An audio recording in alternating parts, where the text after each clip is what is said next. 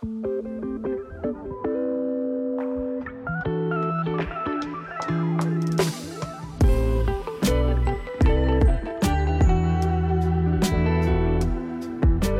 right, so today I have Tim Doyle in the studio with me. Thanks so much for joining me, Tim. Happy to sit down with you. Could you uh, just describe yourself and the work you do? Sure. Uh, I'm a senior vice president with the Conference of State Bank Supervisors, uh, and I'm primarily responsible for uh, policy for the nationwide multi state licensing system. Mm-hmm. And so, since you uh, handle policy for the licensing system, Today, we're here to ask you what seems like a simple question, but I feel like there's a lot more to it. What is a license? So, can you just explain a bit about what a license is? Sure. I mean, fundamentally, a license is a permission. A license is a granting of a right to conduct specific activities within a jurisdiction by a regulatory body, usually for a specified period of time. It comes out of state law. Now, a license authority is different than a registration requirement, uh, though often both are necessary. A license typically identifies standards that must be met in order to hold a license and always requires approval of a regulator. A registration is really just a requirement that a firm or individual identify themselves and that they're going to conduct an activity within a jurisdiction. Why does licensing exist at all? The purpose of a license is to ensure that the public can have confidence in a firm or a person with whom they wish to do business.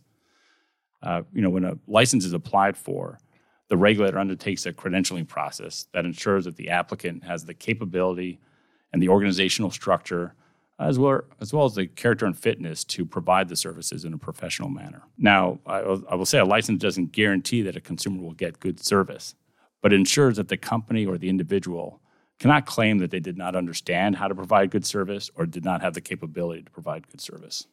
So it provides a, a, sort of floor in a sense and also allows for uh, regulators to know that the people who are licensed meet certain criteria and standards. Oh, that's exactly right. I mean, it's especially important, I think, in financial services and why you see state licensing and registration across all major financial services insurance, securities, lending. Um, these services can be complex. Uh, they are hugely impactful on individuals and families, and a one bad transaction know, one home foreclosure, one auto repossession when that auto is relied upon to get to work, one reoccurring debt that was ill made can really ruin a family's financial life. So you're kind of leading into my next question then is um, why is licensing a good thing? What, what's the benefit and value? You already kind of explained that uh, that you want to make sure that they're operating at a minimum standard to prevent some of these catastrophic things you described. But, but in general, uh, why does licensing matter? Why is it a good thing? Yeah, first and foremost, consumer protection. Licensing establishes a standard and reviews entrance against that standard and provides for monitoring on an ongoing basis. You know, it's essentially a gatekeeping function that prevents countless bad acts and bad actors from operating. But I will say two other things.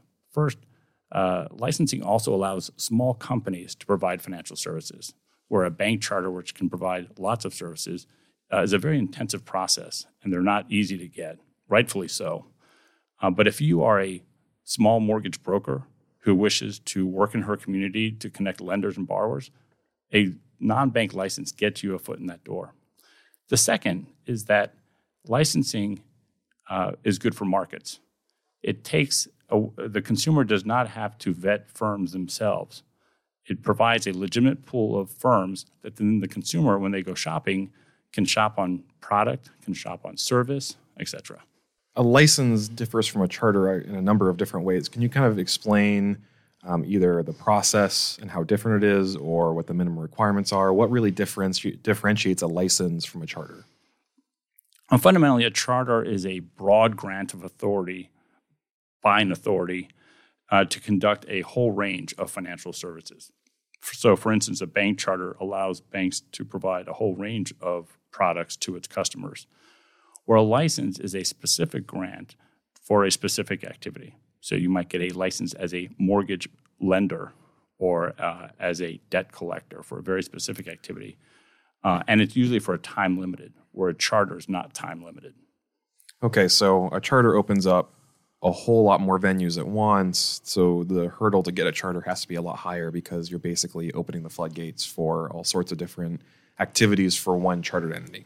Yes, and you have uh, deposit insurance and other factors that play into a charter that makes it uh, uh, a much more detailed process. Got it. And so, uh, because you work a lot in the nationwide multi state licensing system, you must be seeing a lot about how licensing is changing nowadays. Can you give me some idea of what licensing was like 20 years ago, 10 years ago, today, and how things are changing or how things are going to change in the near future? Sure. So, uh, at least in terms of financial services, uh, especially when it comes to the provision of credit, uh, licensing really uh, started um, uh, in the mortgage arena, for instance, uh, as the banks in the late 80s and early 90s withdrew from mortgage lending and the growth of the mortgage broker and mortgage lender into the non bank area. Uh, and we saw states, in order to protect its consumers better, begin to institute uh, licensing laws uh, for the reasons I mentioned. Uh, and it was in um, 2000, prior to 2008, when state regulators saw issues arising in the, in the mortgage markets uh, that uh, they supported the development of the nationwide multi state licensing system, coincident with the fact that uh, the vast majority of states had mortgage loan originator licensing laws. So the growth of licensing followed closely the growth of the non bank financial service industry. Um, the consumer finance industry has been licensed for longer because consumer finance laws outside of uh, the banking um, industry has been around longer what we've seen more recently, I think, is the internet and the interconnectedness of our world today is now uh, having a dramatic impact on licensing. In the past, information scarcity, scarcity, excuse me, would require that the gatekeeping work a regulator had to do when an applicant came and wanted to provide services in their state. They had to find out who that applicant was. Did they have any bad actions in other states or other jurisdictions? Maybe get a criminal history check, et cetera. Uh, this discovery took a lot of time. Uh, and once, even once they were done with that discovery, then they had to evaluate that company or that individual against the standards for licensure. Um, what has happened um, more recently now with the internet and with the NMLS is the ability for regulators to share information in real time. And it, while it hasn't lowered standards, it's lowered the gatekeeping work and cost of vetting those people state regulators now have access to each other's information on the non-bank licensing world uh, at their fingertips through NMLS. So you touched on something really interesting there, and I just want to circle back. Uh, you mentioned that the financial crisis occurred in 2008, but state regulators had developed the licensing system primarily for mortgage loan originators in 2006. So they saw that there was something going on and were taking action. Can you just tell me a little bit about about what they were seeing? Sure.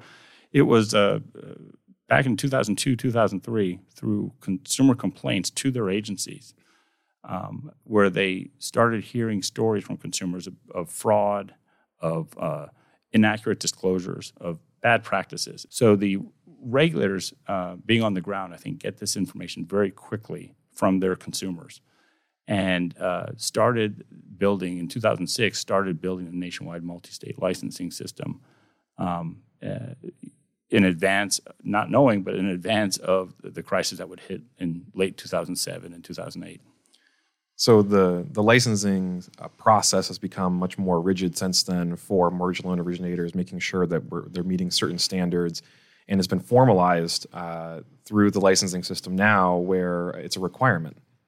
That's right. That's right. And so, uh, and, and the growth of the mortgage licensing for originators um, really has been a growth in uh, creating a national standard, um, allowing states to stay responsive to their citizens, but creating a much more national standard about what the expectations are education, testing, um, uh, practices, et cetera, for the non bank mortgage industry.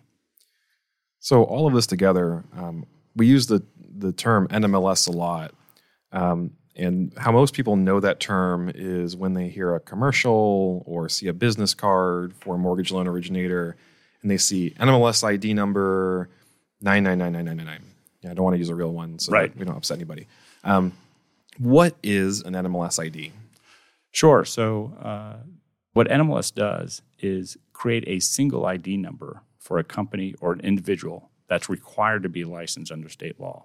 This is typically in addition to a the state license number that's issued by the state. But this number allows uh, regulators to track that company or individual across state lines, um, across industries. If you have an individual that leaves one industry and one financial services industry and switches to another, um, that record goes with them. Or if they leave the industry for a few years and comes back, their record of past performance in NMLS comes back with them. So the NMLS ID number is just a, a um, Uber ID number that ties all the state license records together. Uh, the reason it's in the advertisement, uh, state law, most state law requires the uh, in any communication, the communication of a uh, individual's license number and and or NMLS ID number. Consumers can go to NMLS Consumer Access, a free website provided by state agencies. Uh, plug in that number, find out where that individual is licensed, uh, the history of their license, have there been any enforcement actions, uh, et cetera. So for a consumer, uh, they can take a look at at a good amount of information about these about whoever is going to be doing their mortgage. Uh, absolutely, um, it is probably the strongest link between the licensure requirement and consumer protection. It connects the credentialing work that the regulators do through licensing uh, with a consumer who's looking to work with a legitimate firm by looking up that license. So you would recommend every time you're going to go and get a mortgage or refinance that whoever is making that great offer to you, you take their NMLS ID number, go to consumer access and take a look and see their history, that they're properly licensed, that there's not any enforcement actions against them, things like that. Absolutely. Every single mortgage company, bank that extends mortgages, and individual loan originators, whether they work for a bank or a non bank, are licensed or registered, registered through NMLS. They all have a unique ID number. So, for families that are contemplating maybe making the biggest financial transaction of their life, they can go to consumer access. They can determine that that bank or non bank is properly authorized to originate, uh, and they can see if there's been any enforcement actions. They can do some basic vetting about the legitimacy of that, of that company or bank. So, simply put, they can see that they're licensed, they can see their history, if there's any enforcement actions. What it doesn't do is tell you whether or not you're getting a good deal or you're getting the best rate or anything like that. It's more of a check to make sure you're working with legitimate business. Absolutely. And that's, that's correct also. The best way to get the good deal is to contact a number of legitimate businesses, banks and non banks, and find the one that provides you the product that thinks is the best for you and provides you the service that you want. Excellent. So, this was a really great primer on licenses. Uh, Tim, thank you so much for joining me. I really appreciate it, and I hope that our listeners enjoy too. Thank you. I'm happy to be here.